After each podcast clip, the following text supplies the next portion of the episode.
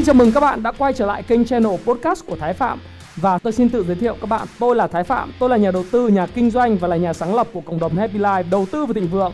Trong channel podcast này chúng ta sẽ cùng trao đổi với nhau về những chủ đề về phát triển bản thân, về đầu tư khởi sự khởi nghiệp, đầu tư tài chính với mục đích là cùng giúp nhau để trở nên giàu có hơn.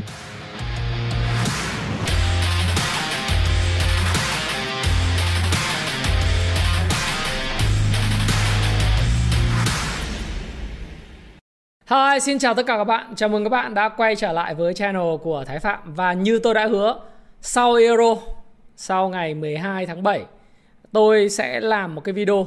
Chủ đề của nó đó là đầu tư gì để kiếm bộn tiền vào nửa cuối năm 2021.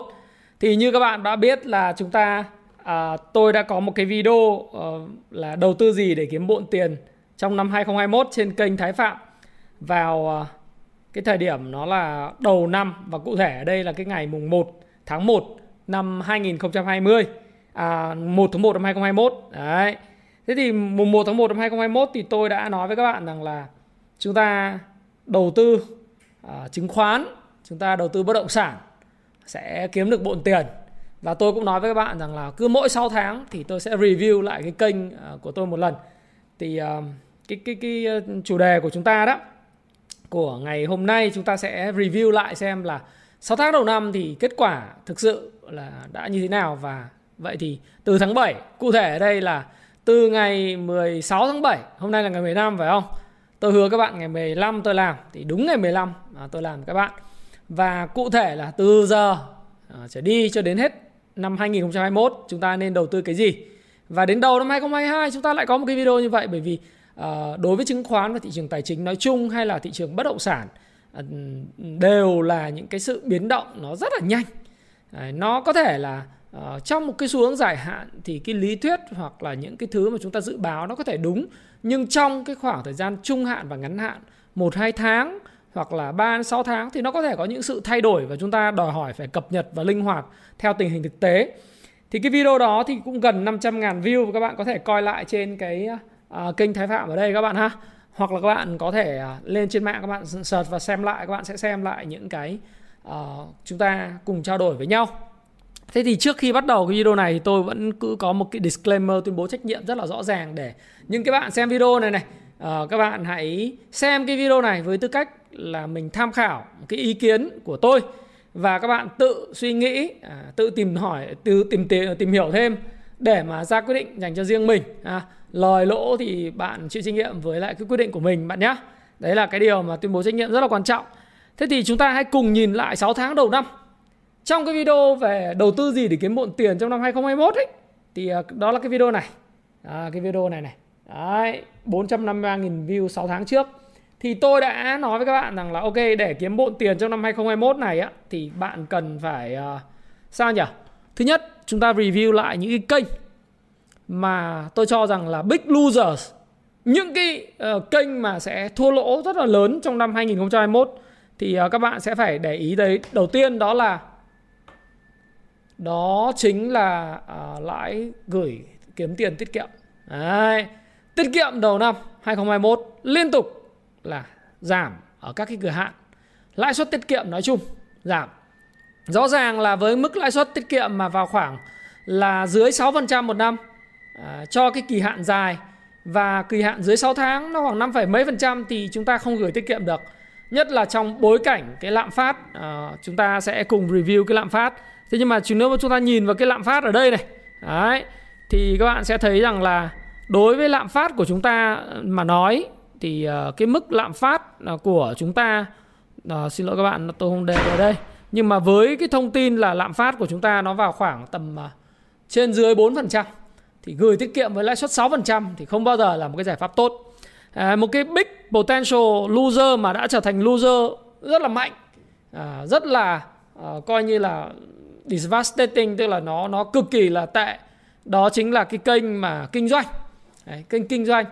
Thì cái này thì mình cũng không phải là đi trù ẻm gì người kinh doanh mà thực tế mình cũng chứng minh cho thấy rằng là cái kinh doanh của năm 2021 và đặc biệt nửa đầu ờ, năm 2021 thì phải nói rằng là nó rất là khó khăn ta biết rằng là đối với lại cái môi trường uh, kinh doanh tại các nước trên thế giới thì uh, trong nửa đầu 2021 thì tốc độ triển khai tiêm vaccine của những cái nước phương Tây, đặc biệt là Mỹ, Anh Quốc thì nó diễn ra rất là tốt. Hay là Singapore nó diễn ra rất tốt những nước mà phát triển họ tiêm vaccine rất là nhanh. À, tuy vậy à, và chính bởi vậy cho nên là cái các hàng quán dịch vụ các cái cơ sở kinh doanh dịch vụ mà những cái hoạt động kinh doanh nó bắt đầu quay trở lại thì cái hoạt động kinh doanh của họ ở các nước phát triển tốt hơn thế nhưng mà với cái làn sóng dịch bệnh thứ tư nó tấn công vào các nước Đông Á, Đông Nam Á và Nam Á thì đặc biệt trong đó có Việt Nam thì các bạn thấy rằng là cái kinh doanh nó ngày càng khó khăn hơn rất là nhiều. Bởi vì cái biến chủng Delta nó ngày càng phát triển và nó lây nhiễm rất là nhanh. Do đó thì kinh doanh nó là một trong những cái uh, potential losers. Đầu năm tôi nói nó tiếp tục là loser. Và thực tế với các bạn rằng là chúng ta review chúng ta thấy rằng nó uh, rất là khó khăn đối với ngành kinh doanh truyền thống. Thí dụ như khách sạn nhà hàng uh, du lịch hàng không hay là những cái dịch vụ khác truyền thống bán uh, gọi là traditional markets ấy, những chợ truyền thống. Đấy. Thì các bạn thấy là bây giờ không ai làm ăn được cái gì cả.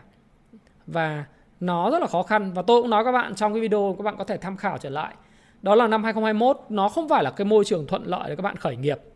Bởi vì khởi nghiệp tất nhiên Ờ, rất là nhiều người lý thuyết nói với tôi rằng là ok khởi nghiệp phải lao vào trong khó khăn phải có khó khăn có thử thách thì mới có vinh quang. Tôi bảo đồng ý.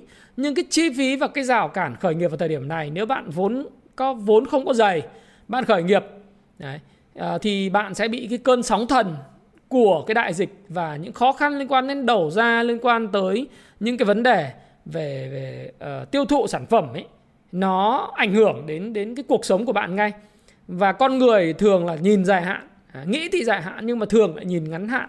Thành thử ra là khi gặp những vấn đề khó khăn trong ngắn hạn trong một năm hai năm à, mà tôi gọi là ngắn hạn thì có nhiều người coi nó là dài hạn và từ những một năm hai năm đó người ta thoái chí người ta mất vốn cho nên là người ta bỏ bỏ đi. Thì ai cũng muốn là là khởi nghiệp cả. Thế nhưng mà nếu như bạn khởi nghiệp nói chung ở trong ngành truyền thống thì thực sự các bạn là năm vừa rồi Ờ, à, 6 tháng vừa rồi rất khó và tôi dự báo rằng là 6 tháng cuối năm nó vẫn tiếp tục khó nếu bạn khởi nghiệp truyền thống. Thế còn các bạn khởi nghiệp ở những lĩnh vực công nghệ cao những lĩnh vực liên quan đến bán lẻ online hay là những lĩnh vực khác thì các bạn có thể là sẽ có cái sự thuận lợi hơn. Mặc dù vậy thì cái môi trường à, kinh doanh nó cũng không thực sự à, nó nó không thực sự là ủng hộ cho các bạn nhiều lắm.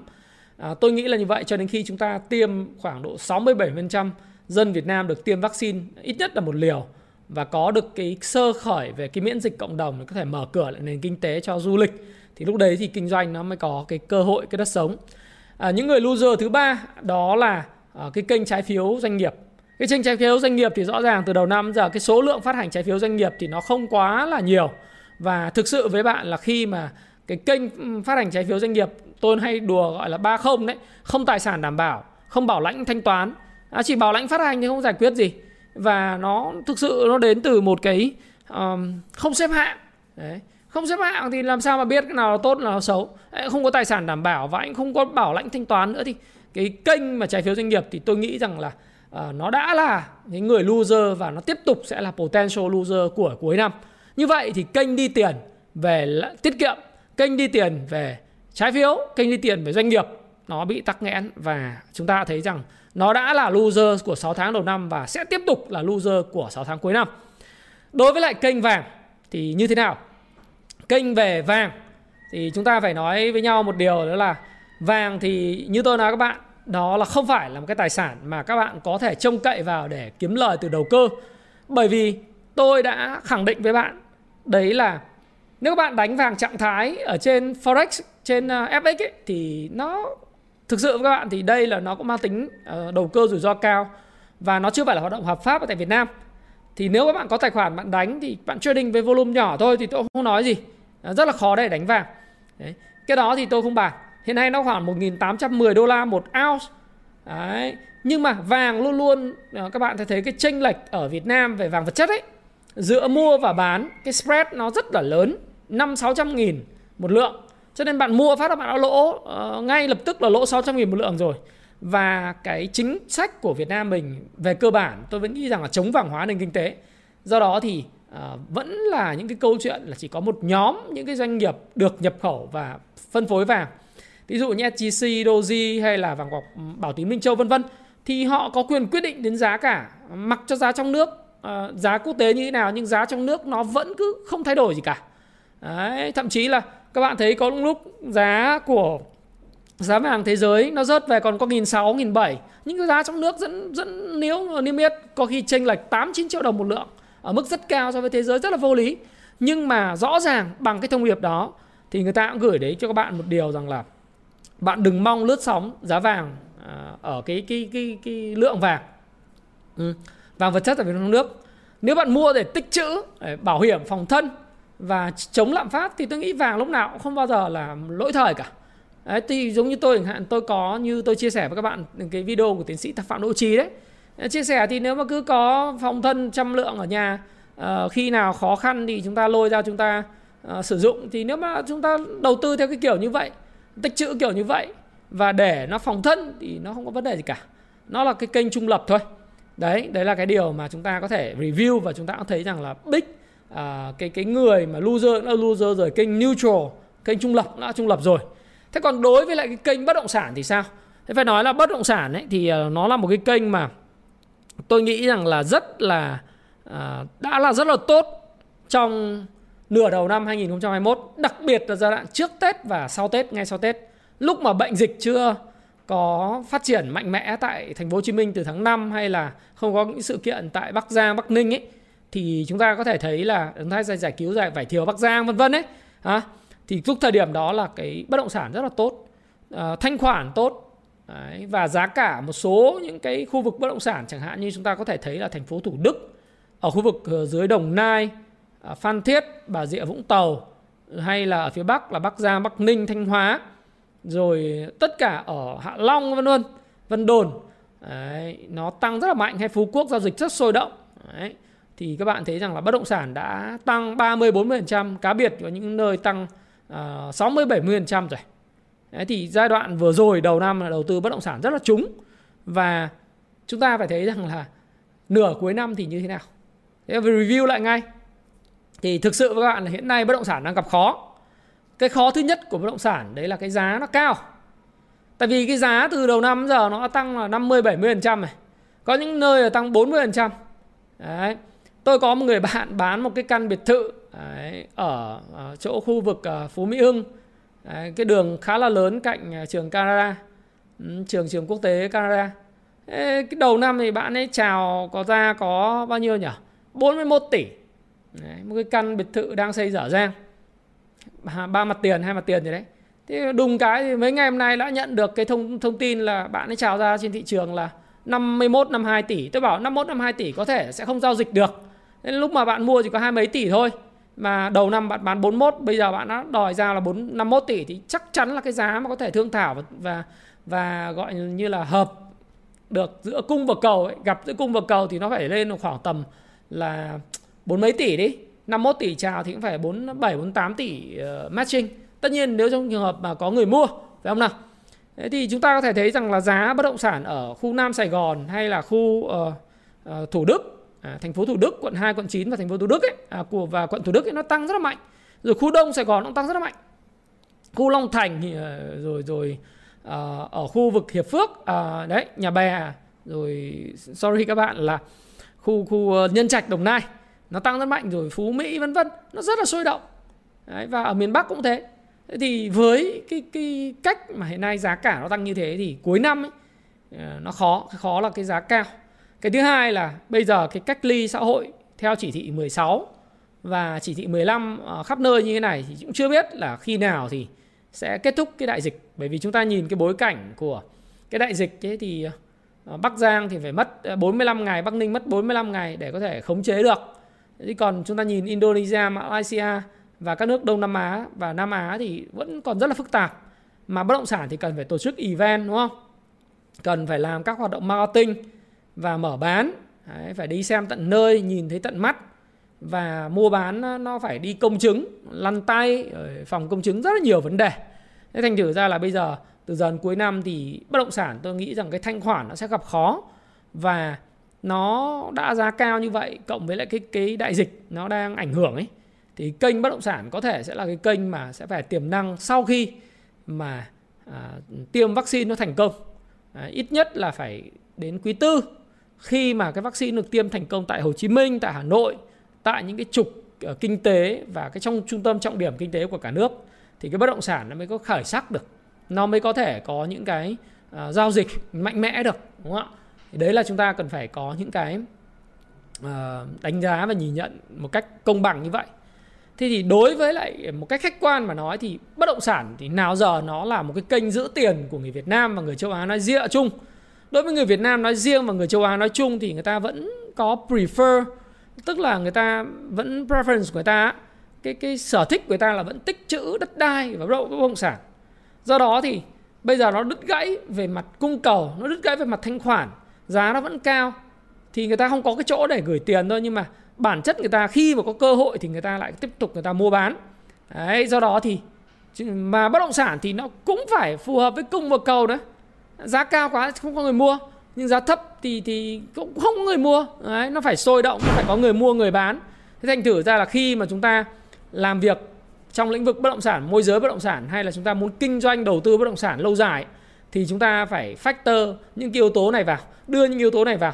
Và tôi thì tôi nghĩ rằng là từ một cái kênh rất là triển vọng của đầu năm 2021 đối với lại cuối năm, nửa cuối năm 2021 thì theo tôi bất động sản thì là một cái kênh à, tôi nghĩ rằng neutral, tức là một kênh mà nó mang tính chất là không quá mạnh và không quá uh, không quá yếu. Và nó phải chờ đợi cái vaccine chứ không thể nào không có vaccine thì mà bất động sản nó mạnh được ngay. Do đó thì từ cái positive của năm đầu năm thì đến sau khi nó tăng giá thì tôi đánh giá là cuối năm nó sẽ có cái neutral à, nó sẽ có mức gọi là trung dung. À, không tôi không quá uh, stay positive hay là bully cho các kênh bất động sản nữa. Đấy là đối với lại kênh bất động sản. Thế còn đối với kênh chứng khoán thì chúng ta review như nào? Thì rõ ràng là chứng khoán thì các bạn thấy rằng là như trong cái video mà kiếm mượn tiền và chúng về đầu tư đấy của năm 2021 thì tôi cũng đã nói với bạn rồi. Chứng khoán thì phải nói là từ tháng 1 đến giờ đó là một kênh kiếm bộn tiền. Từ lúc tôi review với bạn, sau đó thì nó tăng nó tăng từ 1100 ấy, nó tăng lên đỉnh 1200. Sau đó lại có một cú sập, đấy, một cú sập từ 1.200 về 998 điểm, 200 điểm. Thế nếu mà tính từ thời điểm mà đầu năm đến giờ, chỉ số VN Index à, từ ngày mùng 1 tháng 1 ấy, nó tăng là 16,8% so với mức đóng cửa ngày hôm nay.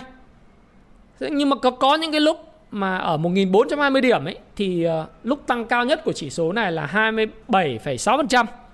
Mức tăng này thì nói với các bạn một điều đó là uh, nó là mức tăng chung của cả chỉ số. Thế nhưng mà có những cái cổ phiếu lớn nó tăng rất là nhiều lần.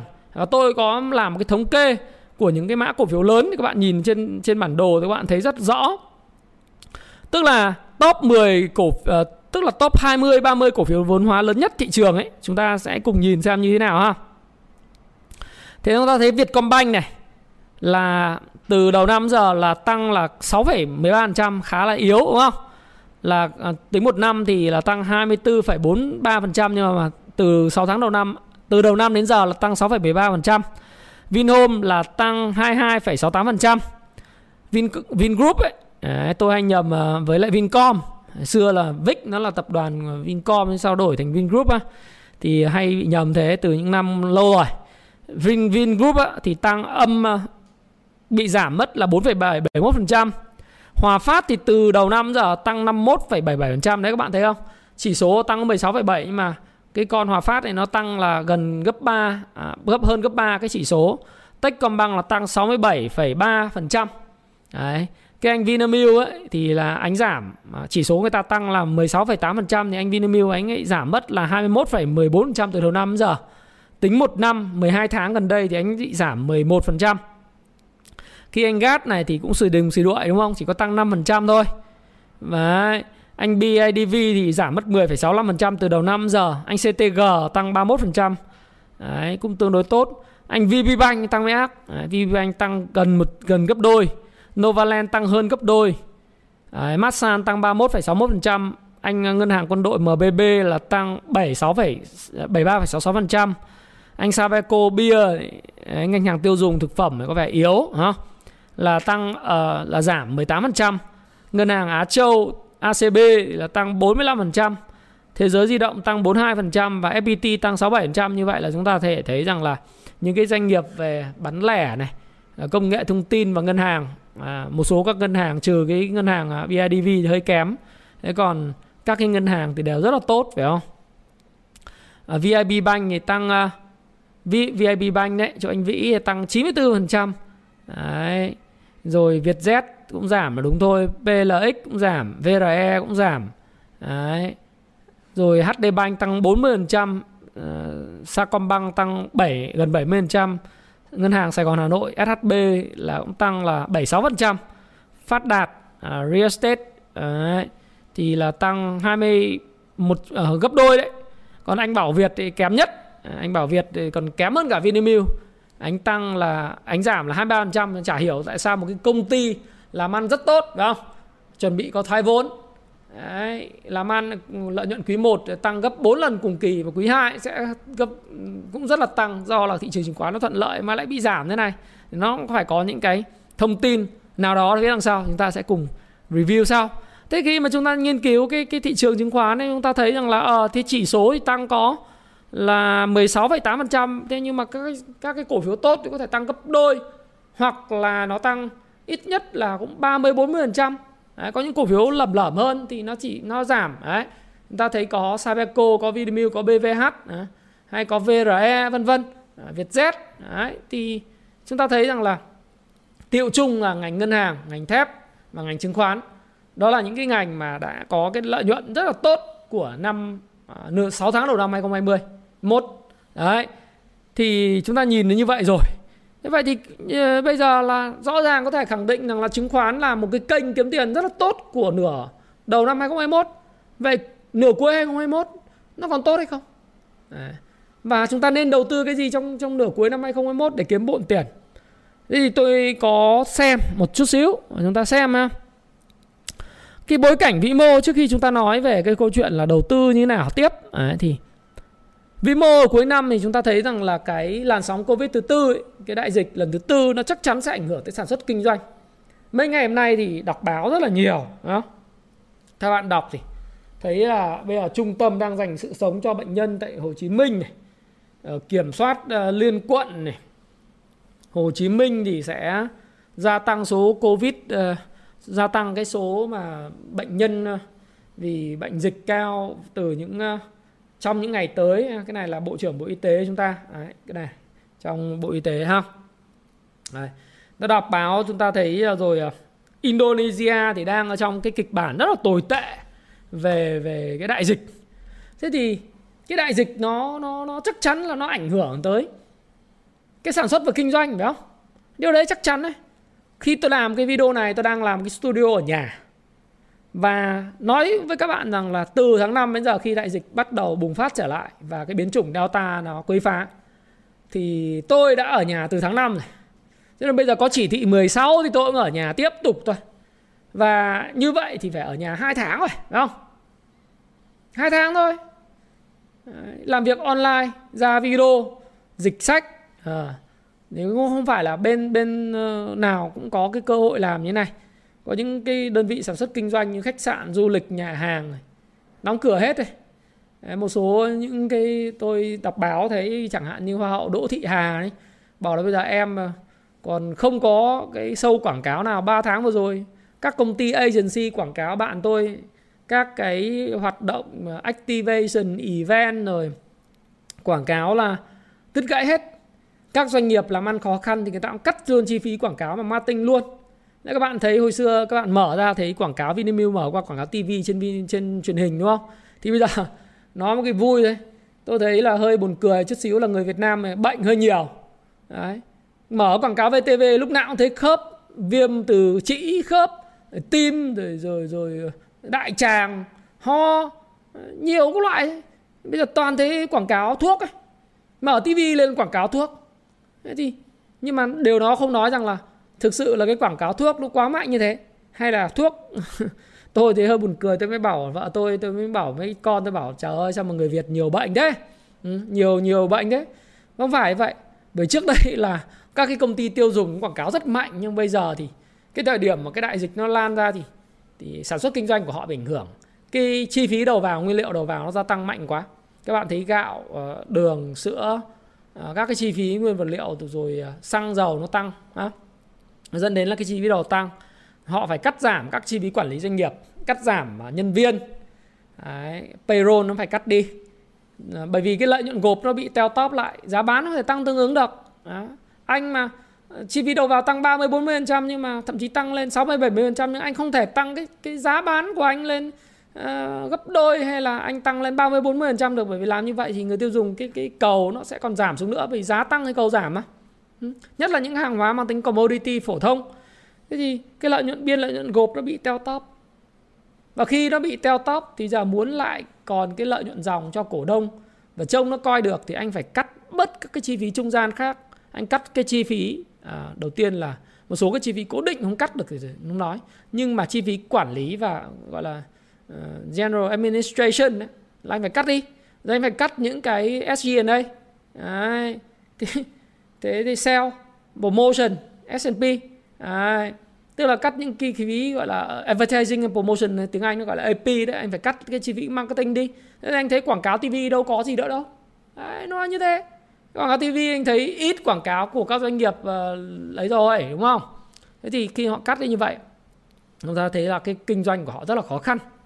Và với cái cái dịch bệnh nó tiếp tục nó khó khăn như thế này này thì phải nói rằng là không biết khi nào nó chấm dứt. Có hôm nay đọc một cái bài báo ấy, bảo khi nào chấm dứt thì khi nào miễn dịch cộng đồng cả thế giới chấm dứt phải coi nó là cúm mùa thôi.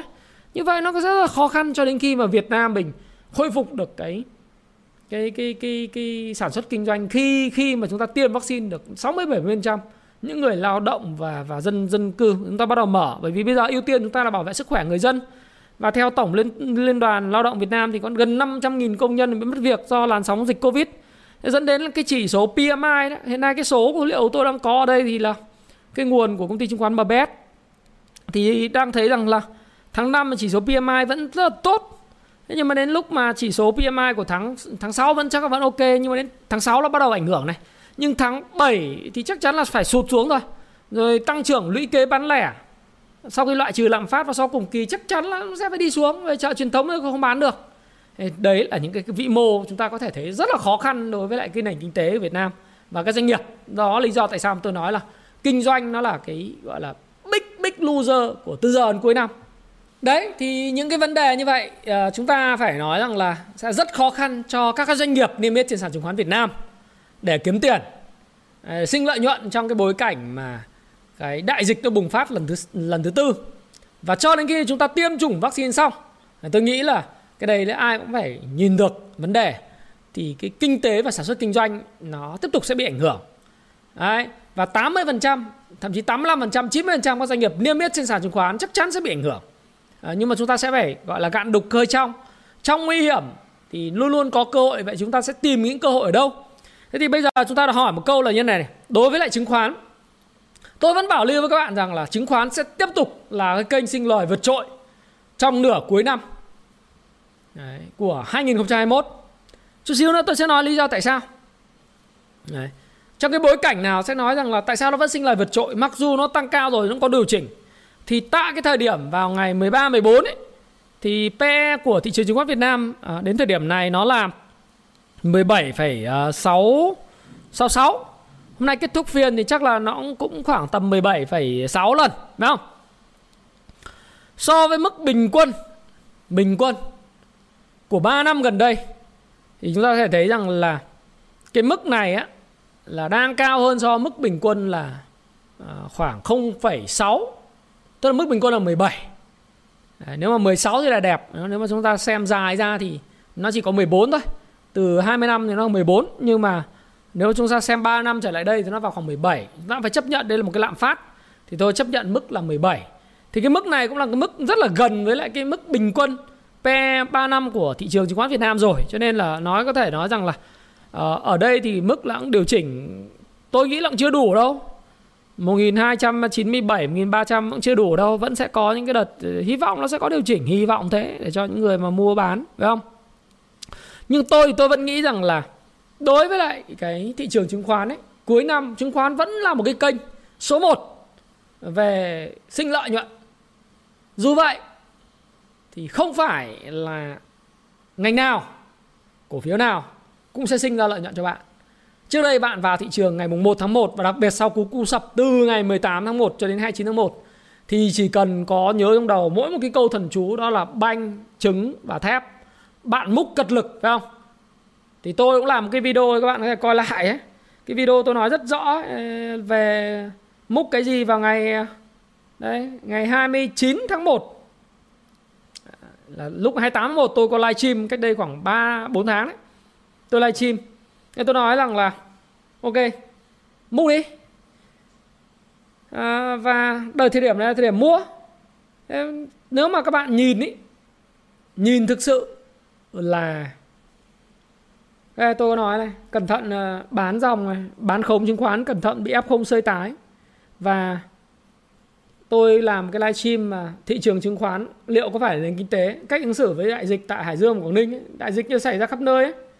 đấy cái đó là cái mà hôm ấy mình làm cái này. Thì từ cái thời điểm đó đúng luôn là ngày 28 tháng 1 đấy ngày 28 tháng 1 các bạn hãy xem lại. Thì đúng ngày 28 tháng 1 tôi làm cái video đấy. Thì nếu mà từ ngày 28 tháng 1 thì các bạn chỉ tâm niệm mỗi banh trứng thép bạn múc là ăn phải không? Ăn đậm luôn. VPBank từ thời điểm mà múc đó là bây giờ tăng gấp đôi. Techcombank là cái gì qua rồi mới nói lại chứ còn lúc mà chúng tôi múc chúng tôi không thể nói các bạn chúng tôi múc cái gì được. à, tất nhiên video này cũng là vẫn là video mang tính chất tham khảo thôi các bạn nhé. Tham khảo thôi. Đấy, bởi vì học trò của tôi và tôi thì tôi mua cái gì thì phải xong rồi xong xuôi thì mới nói. Đấy, bởi vì các bạn tham khảo với những các bạn uh, hay có cái câu chuyện là thắng thì trả mời tôi một ly cà phê nào. Nhưng mà cũng chả ủng hộ tôi một cái cuốn sách nào. Nhưng mà đến thua thì à, bôi ra bêu diếu là sai. Tôi không quan tâm đúng sai. Các bạn coi cái video này các bạn tự nhận định và các bạn hãy hành động và chịu trách nhiệm với quyết định của các bạn. Bởi vì đấy như tôi nói các bạn thắng các bạn có mang lại đồng nào mà thực sự là ủng hộ tôi vào ấy đâu hiếm lắm đúng không? Nhưng thua thì lại đem đổ lỗi không được chơi thế không được. Thế thì thời điểm vào ngày 28 và đầu năm đến giờ và 28 tháng 1 thì banh Techcombank, VPBank, hiểu không? À, Tiên Phong Bank, VIB Bank, Sacombank SHB nó múc là thắng này. VIB Bank múc thắng. Cái gì bank múc thắng hết. Đấy, chứng khoán này, SSI, HCM, VCI, có VCI ăn gần gấp đôi phải không? Ăn rồi, bây giờ mới kể, đúng không? Ăn gần gấp đôi rồi. Đấy, trứng, đấy là thép. Thép thì Hòa Phát mua 41, 42. Tôi mua sau chứ không mua từ vùng đáy bởi vì không có tiền nhiều thế. Thì cũng là 50 phần trăm tức là cái vùng mà trước khi nó nó có những cái điều chỉnh chia tách Đấy, mình cũng mua cũng kiếm được tỷ thế nhưng mà bây giờ nó khó. Thời điểm này mà bây giờ mà bảo là banh trứng thép múc là nguy hiểm. Đấy, đấy là cái điều mà tôi muốn nói các bạn. Nó không phải là thị trường vẫn tốt nhưng nó sẽ phân hóa. Dòng tiền nó sẽ ít hơn đấy. Nó sẽ không nhiều dồi dào như là đầu năm 2021 đâu. Mặc dù là cái số tài khoản mở mới rất là nhiều. 6 tháng đầu năm là nó là 600 nghìn. Cái tốc độ mở mới của tháng 7 tôi nghĩ rằng nó sẽ rơi xuống thấp hơn. Nó có thể do dịch bệnh nữa thì có thể khoảng dưới trên dưới 100 nghìn thôi. Dưới 100 nghìn, ví dụ vậy. Dự báo thế. Đấy, Tháng 8 nhưng mà tôi nghĩ rằng ngày càng cái người mà đến với chứng khoán nó sẽ bớt đi à, Bớt lại. Đấy, Bởi vì cái nguồn lực nó cũng bắt đầu suy kiệt rồi. Do đó thì cái thanh khoản ấy, nó sẽ sẽ sẽ bị giảm bớt ấy trong cái bối cảnh chung tại sao tôi nói rằng là chứng khoán vẫn là cái kênh mà kiếm tiền số 1 chúng ta sẽ nói về ngành kiếm tiền sau. Nhưng bối cảnh chung mình phải nói là Fed hiện nay bây giờ vẫn đang bơm tiền rất là mạnh. Một tháng vẫn mua 120 tỷ trái phiếu và bơm tiền vào thị trường, tạo thanh khoản. Cái tài sản của Fed tính hết ngày mùng 5 tháng 7 nhá. Ngày mùng 5 tháng 7 nó là 8.097 tỷ đô la. Cái con số này là con số phải nói là cao gấp 2 lần. Đấy, hoặc là nói là không quá là trong chỉ có một năm cái đại dịch xảy ra, Fed đã in một cái số tiền gấp hơn, gấp hai lần cái số tiền mà Fed đã từng in trong cái lịch sử. 300 năm của Hoa Kỳ. Các bạn thấy kinh khủng tiền như thế. Cái thứ hai là các ngân hàng trung ương châu Âu tiếp tục bơm tiền. Và Trung Quốc vừa rồi, cách đây mấy hôm đấy, là cũng giảm dự trữ bắt buộc các ngân hàng. Đấy, dự, giảm dự trữ bắt buộc là sao? Dự trữ bắt buộc ngân hàng là gì? Ví dụ như ngân hàng mà khách mà gửi vào đó dài hạn là 10 đồng à, 100 đồng 100 nghìn nhân dân tệ.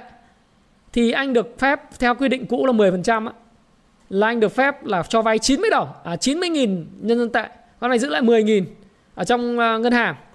Thế bây giờ chính phủ Trung Quốc là cho phép là anh giữ lại chỉ là 5.000 nhân dân tệ thôi còn anh được cho vay là tối đa là 95.000 nhân dân tệ. Đấy, chúng ta phải hiểu thế. 95% tiền gửi của một người nào một tổ chức nào sẽ được đem ra quay vòng và cho vay. Thì cái điều này này nó giảm 50 điểm cơ bản tức là nó giảm 5% từ 10% xuống 5% một số ngân hàng áp dụng 5% rồi thì thôi. Nhưng nếu như mà giảm 5% như thế thì người ta ước tính đấy, người ta ước tính ha nó sẽ rơi vào khoảng uh, một uh, nghìn tỷ nhân tệ sẽ được giải phóng. Tức là tương đương 150 tỷ đô la trong các quỹ giải hạn sẽ được đi cho vay và như vậy thì các bạn còn nhớ cái công thức mà vòng xoay tiền không? Giá cả đấy. Nhân năng suất lao động đấy. Đấy. Và bằng bằng cái cung tiền. Cung tiền đây là cung tiền M2, M3 Bây giờ thực ra nó như là Ken Fisher Thì nó phải cung tiền đến M5 rồi.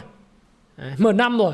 Tức là bao gồm tất cả những gì có thể quy đổi thành tiền Ở trong nền kinh tế Và nhân với lại multiply với lại velocity Tức là cái tốc độ vòng xoay tiền Cái này nó mang tính hơi vĩ mô chút xíu. Bạn cứ nghe nghe được nghe không? Túm lại là gì? Ờ, nó xoay rất là nhanh. Dòng tiền xoay xoay xoay xoay. À, Bạn à, tôi vay của ngân hàng Tôi làm ăn có lãi Tôi lại đem một người ngân hàng khác. À, ngân hàng khác lại lấy tiền tôi lại đi cho vay và cái tốc độ quay vòng người này người kia giữa doanh nghiệp này doanh nghiệp kia. Thực ra bản chất nền kinh tế là tập hợp của tất cả hàng triệu triệu hàng tỷ những cái giao dịch khác nhau. Thì khi mà vòng xoay nhanh thì 150 tỷ đô la này được giải phóng nó sẽ tạo ra rất nhiều rất nhiều những cái tín dụng. Và chính tín dụng nếu các bạn xem lại chứng khoán A bờ cờ đấy thì các bạn sẽ thấy rằng là chính cái tín dụng nó tạo ra cái sự tăng trưởng nền kinh tế đấy thì với cái tốc độ xoay tiền thì đến 100 hơn 154 tỷ nó được giải phóng khỏi khỏi ngân hàng trung ương Trung Quốc. Và như vậy nó kích thích nền kinh tế rồi Fed tiếp tục bơm. Như vậy thì nếu bơm tiền như vậy thì chứng khoán là cái nơi hưởng lợi nhất. Cái thứ hai là gì? Bất động sản bất động sản đang bị tắc nghẽn mà đang bị tắc nghẽn từ từ. Đấy, khi nào hết đại dịch thì tính nhưng mà đang tắc nghẽn thế tính. Rồi bất chấp lạm phát gia tăng ngày hôm qua chúng tôi làm tôi cố tình lựa chọn ngày 15 tháng 7 để làm cái video này cho bạn bởi vì sao bởi vì là ngày hôm qua là ông Jerome Powell Đấy, ông chủ tịch Fed ông mới điều trần trước Quốc hội Hạ viện Mỹ và ông bị chỉ trích rất lớn bởi hai đảng. Các cái nghị sĩ của hai đảng chỉ trích là lạm phát đang tăng rất mạnh như vậy, 5% rồi, hơn 2% rồi mà tại sao anh vẫn duy trì cái mức lãi suất ở mức gồng gần 0% và anh vẫn tiếp tục bơm tiền ra nền kinh tế. Ông nói khẳng định luôn. Lạm phát thì sẽ ổn định lại thôi. Bởi vì tôi thấy rằng là bây giờ tôi chưa khôi phục lại được cái việc làm ở chế độ toàn dụng việc làm. Ông nói này này, trong bài phát biểu này trước uh, Ủy ban Dịch vụ Tài chính Hạ viện thì Chủ tịch uh, Jerome Powell đã ghi nhận một số cải thiện của nền kinh tế Mỹ nhưng ông cũng lưu ý rằng thị trường lao động nói chung à nói riêng vẫn ở mức khá yếu so với đại dịch trước đại dịch Covid-19 bùng phát. Theo ông Powell thì số liệu Fed của Fed cho thấy nền kinh tế lớn nhất thế giới là Mỹ còn một chặng đường dài. Ông nói thẳng thế, long way to go. không? Trước khi đạt được mục tiêu toàn dụng việc làm là mức mà 3,3% à, thất nghiệp ấy, tỷ lệ thất nghiệp 3,3% và giá cả hàng hóa được hạ nhiệt. Đấy. Ngoài ra, Chủ tịch Fed còn thông tin thêm rằng là các quan chức của Ngân hàng Trung ương Mỹ đang thảo luận về khả năng duy trì à, khả năng giảm quy mô thu thu mua tài sản tức là giảm bớt 120 tỷ một tháng đi. Về lạm phát thì ông Powell cho biết là số liệu đang tăng đáng kể và có thể tiếp tục leo thang trong vài tháng tới trước khi ổn định trở lại. Song vị chủ tịch vẫn tin tưởng đà tăng của lạm phát chỉ là tạm thời và dữ liệu sẽ giảm khi các điều kiện của nền kinh tế trở lại bình thường. Ông Powell nhấn mạnh là phần lớn áp lực lạm phát đến từ một số ngành công nghiệp nhất định như ô tô đã qua sử dụng, used cars và các ngành à, những ngành vốn à, nhạy cảm và các điều kiện mang tính tạm thời như là thiếu chip và sản xuất xe à, xe điện đấy.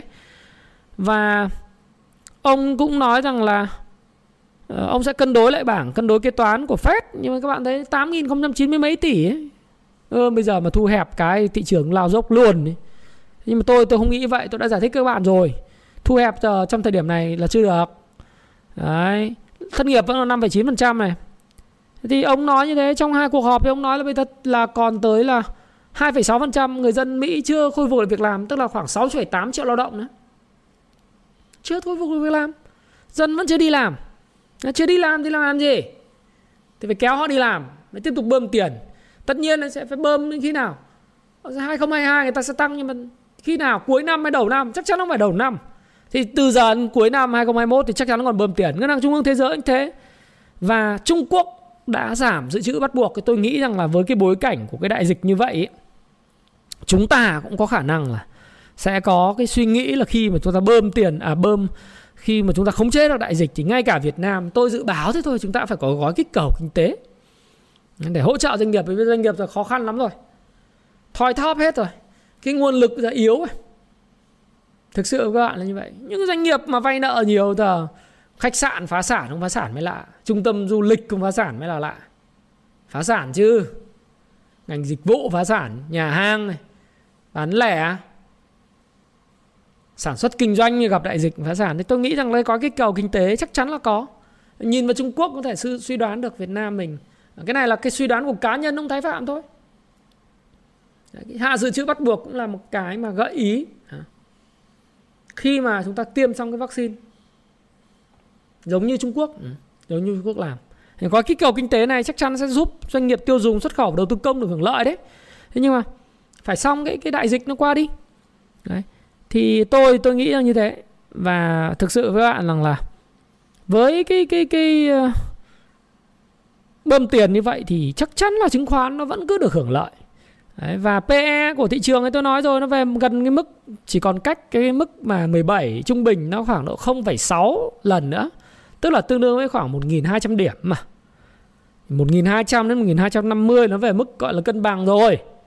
Đấy, còn ai mà muốn nó thủng luôn năm 2018 thì thực sự các bạn tôi không view cái đó và tôi cũng chả có căn cứ gì để view chuyện đó cả. Đấy nhá. Thế nhưng mà ngành nào sẽ được hưởng lợi? Thì đối với tôi ấy, thì tôi cho rằng là cái suggestion của tôi ấy, cái video này rất dài nhưng bạn xem đến đây thì chắc chắn là bạn là một người quan tâm đến tiền của bạn và mong muốn kiếm tiền thế tôi nói đi thẳng vào vấn đề luôn đối với tôi thì ờ, tôi nghĩ rằng là với cái tình hình ờ, mà hiện nay trước tiên là nói về cái ngành banh trước nhé banh thì tôi nghĩ rằng là sẽ sẽ có một cú hồi phục sau khi mà đợt giảm sâu vừa rồi các bạn nhìn cái đợt giảm sâu vừa rồi thì có những cái mã tôi tôi kéo dài ra chút xíu nhưng mã PG Bank là giảm 37% phải không? So với đỉnh à, từ ngày mùng 6 tháng 7 là giảm 19%. Đấy. Phần lớn các cái mã ngân hàng đã chết khấu khoảng từ 15 Ờ, có mã khỏe nhưng MBB chiết khấu có 10% thôi. Ờ, à, MSB là chiết khấu ờ, 11%, Techcombank là 10 11,9 thì hôm nay tăng lại chỉ còn gần 9 trên dưới 10%, Vietcombank 12%. Đại khái thế con số mã khỏe nhưng khỏe nhất là VPBank thì bây giờ chỉ chiết khấu còn có 5% VPBank cái đồ thị nó thì cứ nhìn trông như tạo lập nó cứ để một cái hình vòng cung thì trông gớm nhưng mà thôi thì nó cứ như thế còn điều điếc chia 8% tính tới đúng không Đấy, thì có những cái mã giảm 20% Đấy, giảm 20% rồi. Thì nó sẽ có hồi phục. Thì tôi tôi nghĩ là như thế. Đây là thống thống kê. Nhưng mà thực sự các bạn nó không nhiều cơ hội ngành banh nửa cuối năm. Bởi vì à, Mặc dù có cái thông tin là được nới à, tín dụng thì thông tin vỉa hè thôi chưa phải thông tin chính thức à, chính thức thì đợi văn bản ra. Như VPBank được nới từ 8,5% chỉ tiêu tăng trưởng tín dụng lên 12,1 MBB là lên 15% Vietcombank lên 14 Sacombank từ 6,5 lên 10,5 Techcombank lên 17% VIB Bank là 14 ACB 13 từ 9,5 Tiền Phong Tiền Phong Bank thì là từ 11,7 à 11,5 lên 17 MSB lên 16%, BIDV thì không biết, CTG không biết. EIB từ 6,5 lên 10,5% tức là có nới cái tăng trưởng tín dụng lên. Thế nhưng mà có một thứ mà chúng ta phải để ý đấy là cái ngân hàng ấy 16 ngân hàng người ta lớn người ta đã cam kết giảm lãi suất vay cho vay các cái doanh nghiệp mà kinh doanh rồi. Cái này là theo chỉ thị của thống đốc ngân hàng nhà nước sau cuộc họp tuần vừa rồi đấy. Chúng ta thấy rằng là như vậy thì có thể thấy rằng cái nim ấy cái net uh, cái cái cái uh, đấy cái lợi nhuận dòng biên lợi nhuận dòng ấy của các cái ngân hàng uh, thì nó sẽ đặc biệt ngân hàng thương mại nó sẽ bị giảm xuống bởi vì cái đầu vào chi phí đầu vào vẫn là 6% nhưng cái chi phí đầu ra cái cái giá cho vay đầu ra nó giảm thì cái cái nim nó sẽ giảm xuống. Và thêm cái nữa là khi mà các doanh nghiệp vay bất động sản này, vay mua bất động sản này à, cá nhân rồi rồi À, à doanh nghiệp bất động sản rồi doanh nghiệp sản xuất kinh doanh họ vay họ bị cái vấn đề về covid đại dịch thì chắc chắn nó sẽ hình thành những nhóm nợ xấu sẽ phải phân loại vào nhóm số 3, số 4, số 5 vân vân. Thì các bạn sẽ thấy rằng là cái nợ xấu sẽ nổi lên bắt đầu từ quý 3 và quý 4 đấy. Cho nên là tôi nghĩ rằng là giống như phó thống đốc đào minh tú ờ, ông, ông có nói ông chia sẻ đấy. Thì uh, cuối năm mà có cộng lại thì cái lợi lợi nhuận banh nó sẽ không được giống như là báo cáo của 6 tháng đầu năm đâu. Những cái game ghiếc các thứ của banh ờ, về tăng vốn tăng vốn điều lệ chia cổ tức bằng cổ phiếu uh, tất cả những cái niêm yết trên sàn kéo lên thì tôi nghĩ cũng đã xong rồi. Và nhất là chúng ta nhìn lại cái cái cái cái sự tăng trưởng của ngành banh ấy chúng ta cũng sẽ thấy một điều rằng là cái view cái top cổ phiếu vốn hóa lớn thì các bạn mong đợi cái gì nữa? Có những cổ phiếu như VPBank tăng gấp đôi CTG 31% Techcombank tăng 67% ấy. Đấy thì nó sẽ không thể tăng được mãi như vậy được. Nó tăng mạnh quá rồi thì bây bạn bạn bảo ngành banh thì tôi bảo là cái triển vọng của ngành banh nó không sáng đâu. Đấy, tôi thì tôi thấy là như thế. Đấy. Tất nhiên là banh luôn luôn là bà đỡ nền kinh tế và và nó là cái, gọi là, bệ đỡ xương sống. Thế nhưng mà nó giảm sâu thì nó có hồi phục, nhưng hồi phục nó đáng kể. Và nó không phải là cái ngành tiền triển vọng nữa, bởi vì thứ nhất, một, giá nó cao rồi. Nó giống như bất động sản, giá cao không ai mua đâu. Bạn tôi chào 51 tỷ, chắc gì có người mua. Đúng không? Mảnh đất trước thì mua 26 27 tỷ bây giờ bán 51 tỷ. Cũng cùng lắm sẽ có người trả 45 tỷ thì bán được. Hoặc là nó tăng lên 41 tỷ thì anh bán đi được rồi. Nhưng mà anh đòi 51 tỷ không ai mua. Những kiểu thế. Nó phải đợi một thời gian. Để cho thị trường hấp thu và ai mà nắm giữ ngành bành lợi nhuận người ta khủng lắm Đấy, gấp đôi vì banh gấp đôi. Mấy cái thì tôi không tin là cái ngành banh triển vọng nó còn lớn. Đấy. Thế, thế nên thì à, ngành thép thì cái cái nó view thứ hai về ngành thép ngành thép thì cái điểm rơi lợi nhuận lớn nhất nó sẽ rơi vào quý 2 tức là thời gian tới từ 25 tháng 7 20 tháng 7 cho đến ờ, khoảng mùng 10 tháng 8 các bạn sẽ thấy rằng là các ngành thép báo cáo lợi nhuận toàn gấp 2, gấp 3, gấp 4 lần cùng kỳ. Nhưng mà tất cả thông tin giá cả phản ánh rồi. Thì cái quý 3 và quý 4 các bạn thấy đại dịch như này rất khó khăn, không ai xây dựng cái gì, đầu tư công cũng khó. Giá tăng quá, không ai sản xuất được, công nhân thì dịch bệnh, đúng không? Nhiều nhiều vấn đề. Rồi ờ, tư nhân thì người ta cũng không xây vì giá cả đầu vào tăng cao, dịch bệnh nữa. Đấy, dẫn đến là cái cái thép cũng đỉnh cao nó cũng đã rơi vào kinh doanh nó cũng rơi vào quý 2 rồi và giá cả phản ánh rồi đúng không? Trứng. À trứng thì là một ngành mà nếu điều chỉnh hợp lý thì nó bây giờ chỉ còn trứng thôi phải không? Chứng khoán điều chỉnh hợp lý thì ok. Sẽ sẽ sẽ xem xét. Tôi nghĩ là nó rất tiềm khá là tiềm năng. Thì trứng thì có những cổ phiếu như MBS, CTS, FTS, SSI, HCM, SSS, VND đấy, những cái mã như vậy thì các bạn có thể theo dõi các bạn tự làm bài tập. Đấy còn đối với tôi thì uh, ngành ờ, mà tôi nghĩ rằng không ảnh hưởng nhiều bởi đại dịch uh, ưu tiên đó là ngành dầu khí. Ừ, dầu khí thì mặc dù là khi tôi đang view với các bạn thì giá của ngành dầu khí thì nó đang à, giá của dầu thế giới đang giảm nó là mức từ 76 đô đang giảm xuống 74 đô và khả năng thời gian tới nhỡ nó có thể xảy ra là nó giảm về 70 đô một thùng hoặc thậm chí là về 65 đô một thùng đấy với cái thông tin là UAE và OPEC đặt thỏa thuận nâng sản lượng khai thác dầu từ ngày 20 từ tháng 4 năm 2022 lên khoảng 400.000 thùng một ngày từ 3,168 triệu thùng một ngày lên 3,65 à, triệu thùng một ngày bắt đầu từ tháng 4 năm 2022.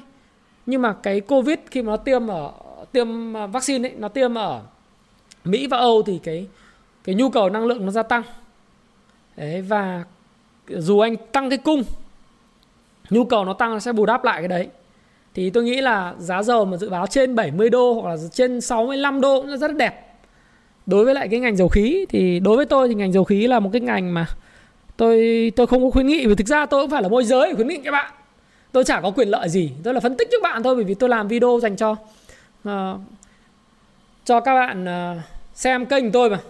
Thì ngành dầu khí điều chỉnh trước thị trường rồi từ 1420 đó đã điều chỉnh rồi đã điều chỉnh sớm uh, thì cái ngành dầu khí à, cụ thể có một số các nhân vật như PVT, CNG, PVD, PVS, PET, Gas, BSR, Đấy, thì kết quả kinh doanh quý 2 sẽ kém, sẽ dự kiến sẽ lỗ.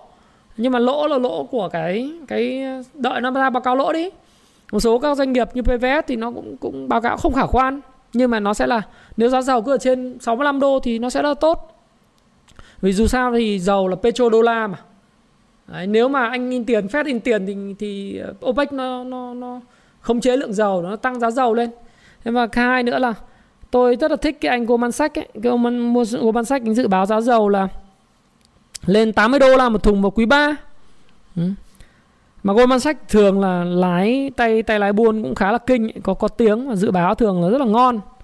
Thông thường là giá dầu thường như vậy. Cái bài báo này là trên trang Oil Price của Charles Kennedy các bạn có thể đọc lại trên cái nguồn đây. Và trên uh, Việt Nam các bạn Google ra. Đấy. Thì tôi vẫn nghĩ rằng là có thể nó không lên 80 nó sẽ điều chỉnh về 70 thậm chí về 65 chả biết được. Ừ, sao có phải bói được đâu. Thì, thì nhưng mà với cái kinh tế nó phát triển trở lại vaccine tiêm ở cái nước châu Âu thì tôi nghĩ rằng là mặc dù nó bị đe dọa một số cái về cái câu chuyện là cái biến chủng Delta ấy Đấy, cái biến chủng Delta nó có thể làm cho cái kinh tế các nước Nam Á và Đông Nam Á nó bị suy thoái và cái nhu cầu năng lượng nó giảm đi nhưng mà ở các nước phát triển như Trung Quốc ờ, và ờ, đang phát triển như Trung Quốc này, các nước tiêu thụ dầu lớn nhất thế giới là Mỹ, rồi sau đó là Trung Quốc rồi rồi Nhật Bản. Đấy, hay là những thị trường châu Âu thì nó tiếp tục nó tăng và tôi nghĩ rằng là dầu khí là một dòng rất là đáng để theo dõi bên cạnh dòng chứng khoán. Rồi xếp xếp thứ tự này theo ờ, không phải theo là cái ưu tiên đâu mà tôi là random đấy ha. Rồi xuất khẩu. Cuối tháng sau tháng cuối năm thì các bạn ngành xuất khẩu thì nếu mà thông không chế được dịch bệnh thì thủy sản gỗ dệt may rất là tốt. Các bạn canh khi nào điều chỉnh hợp lý các bạn vào. Ngành cảng biển thì có ba mã cổ phiếu là Gemadep Hải An đấy, và SGP Sài Gòn Port là các bạn có thể nghiên cứu. Về phân bón thì thực sự nó đi ngược một chút xíu bởi vì phân bón đầu vào nó là giá dầu và giá khí. Ờ, nó được niêm niết theo giá dầu dầu Apple ấy thế nhưng mà Uh, tôi tôi thấy rằng lạm phát người ta tăng được giá bán của phân đạm thì các bạn vẫn có thể chú ý được đạm Cà Mau, ờ, đạm Phú Mỹ, BFC. Uh, bất động sản khu dân cư thì tôi thấy rằng vẫn khó khăn do Covid nhưng mà dù sao thì nó cũng là một cái ngành mà nó nó coi như là nó phòng chống lại các cái sự tăng giá của lạm phát. Thế thì dân mình lại thích bất động sản mà. Thì những một số những cái mã cổ phiếu như là Vinhome này Đấy, rồi Nô Nam Long này, DG, Hà Đô vân vân. Đấy, thì tôi những Novaland lần này tôi sẽ không khuyến nghị bạn với Novaland tăng gấp đôi rồi thì tôi không đưa vào đây. Mà khuyến nghị đâu mà thực ra thì chả có quyền lợi gì vì làm sao tôi cầm hết cái một đống mã này tôi được view các bạn thôi mà đúng không? Các bạn đọc sách của Happy Life thì các bạn sẽ hiểu lý do tại sao tôi lại view cái này. Một ngành nữa rất là tiềm năng đó ngành thoái vốn nhà nước. Đấy, gồm có VOC, tổng công ty ờ, dầu ờ, Việt Nam đấy Vocarimex ấy. Uh, công ty bảo hiểm Bảo Minh, bảo hiểm BVH Tôi thấy bài BVH cũng là một cái cây rất là thú vị Bởi vì từ đầu năm giờ giảm 22% ấy. Kinh, kinh doanh thì tốt mà lại giảm 22% đấy, Chả biết có phải là do lái hay là nhà nước hay là cái gì đấy. Tôi muốn nói nhà nước xin lỗi các bạn. Nói lái hay là ai đó tạo lập đang gom hàng để làm gì không không biết. Nhưng mà rõ ràng là Ờ, BVH là một cái cổ phiếu mà kinh doanh tốt nhưng mà giá lại không được phản ánh. Nó rất là vô lý phải không? Lại đang thoái vốn 3,26% Bảo Minh nó tăng vù vù rồi. Rồi bảo con Siporex cũng thoái vốn. Việt ờ, Vin Vinabook à, Vinabook đất, đất vàng tại Hà Nội cũng là một cái uh, đây thì thoái vốn thì cái này phải nửa cuối năm. Nó cũng chưa thể là ngay lập tức ở trong quý 3 nhưng mà chúng ta cứ để ý thì đúng lại là có thoái vốn nhà nước, có bất động sản dân cư, có chứng khoán, có phân bón, có cảng biển, có xuất khẩu, có dầu khí. Tôi không đánh giá cao banh và trứng, mặc dù là cái tiền hiện nay các bạn đang đi vào banh và trứng rất nhiều. À banh và thép xin lỗi các bạn. Bạn đang bỏ tiền vào ngành tài chính rất nhiều, nhưng mà tôi, đối với tôi tôi nghĩ rằng nó sẽ có những cổ phiếu, có câu chuyện vẫn tăng, nhưng mà có những cổ phiếu mà đã tăng nhiều rồi thì thôi gom vào nữa. Giống như đợt vừa rồi vào những cổ phiếu cao cao, đánh sập cho mất 20% cả full margin nữa, âm 40% luôn, chạy gần chết. Đấy, thì tôi view tôi như vậy. Và đầu năm, cuối năm, tháng 6 6 tháng cuối, kiếm, đầu tư cái gì? Kiếm muộn tiền. Vẫn là chứng khoán. Nhưng mà có chọn lọc thì tôi có làm ra một số những cái bài tập dành cho bạn. Nhắc lại một lần nữa, đây không phải là khuyến nghị. Tôi không có quyền lợi gì các bạn hết. Bạn là người xem random nào đó, học trò tôi hay là người xem random ở bên ngoài ừ, kia. Đây là một rổ các cổ phiếu mà tôi thấy tốt các ngành mà tôi thấy tốt, các bạn có thể tham khảo. Tự làm bài tập về mình ờ, của mình. Về phân tích FA phân tích về về có FA có payback time này đó. Còn làm giàu từ chứng khoán này. Rồi 18.000% Ichimoku, rồi sóng Elliott, đầy đủ hết. Ở đây này, các bạn có thể đọc. Đọc đi. Thì các bạn phân tích, tự các bạn phân tích ở đây. Những cái dòng này tôi nghĩ rằng 6 tháng cuối năm nó sẽ khá là tốt. Triển vọng. Và không bị ảnh hưởng quá nhiều bởi đại dịch. Và đại dịch khi mà chẳng hạn xuất khẩu chẳng hạn ưu tiên số 1 là cho xuất khẩu. Cảng biển thế ưu ưu tiên xuất khẩu chứ. Ai xuất khẩu thì được. Phân bón thì, thì đại dịch thì vẫn phải phải sử dụng đúng không? Đấy, chứng khoán thì vẫn đang giao dịch hàng ngày. Thoái vốn nhà nước thì vẫn phải diễn ra. Đấy còn những cái gì ảnh hưởng đấy là, là thực phẩm thực viết cái ảnh hưởng ấy, vân vân. Những cái gì ảnh hưởng nó vẫn ảnh hưởng cái gì không ảnh hưởng không ảnh hưởng. Phù thịnh không phù suy. Thì thôi à, video của tôi đến đây đã dài. Và nếu như mà điều kiện cuối năm cho phép thì tháng 11 tôi sẽ có thêm một cái lớp nữa là cùng vụ chứng khoán các bạn có thể tham gia. Và học hỏi thêm từ tôi. Và chúng ta sẽ cùng đánh giá lại xem nó ừ tháng 11 so với lại ngày 15 tháng 7 nó thay đổi như thế nào, phải không nào? Và nếu bạn có duyên với tôi, còn nếu các bạn không có duyên với tôi, chưa có duyên với tôi thì các bạn có thể tham khảo sách trước. Mua sách à, thật dùm tôi cái ha sách thật bán trên Tiki, trên Shopee Môn Lazada Môn trên Happy Life, hoặc là trên à, ở hệ thống nhà sách pha sa, nhưng mà nhà pha sa đã đóng cửa vì đại dịch rồi ha, các bạn ha. Và nếu các bạn thấy thích video này, like video này comment phía dưới cho tôi biết bạn yêu thích cái gì ở video này và hãy ờ, share cái video này, chia sẻ video này cho những người mà quan tâm đến thị trường chứng khoán và muốn tham khảo tham khảo thị trường chứng khoán và Thái Phạm, xin chúc bạn sẽ có một nửa năm 2021 kiếm bộ tiền và gặp nhiều may mắn. Xin chào và xin hẹn gặp lại các bạn. Hãy chia sẻ những thông tin này nếu bạn cảm thấy nó hữu ích với bạn và hẹn gặp lại các bạn trong chia sẻ tiếp theo của tôi nhé.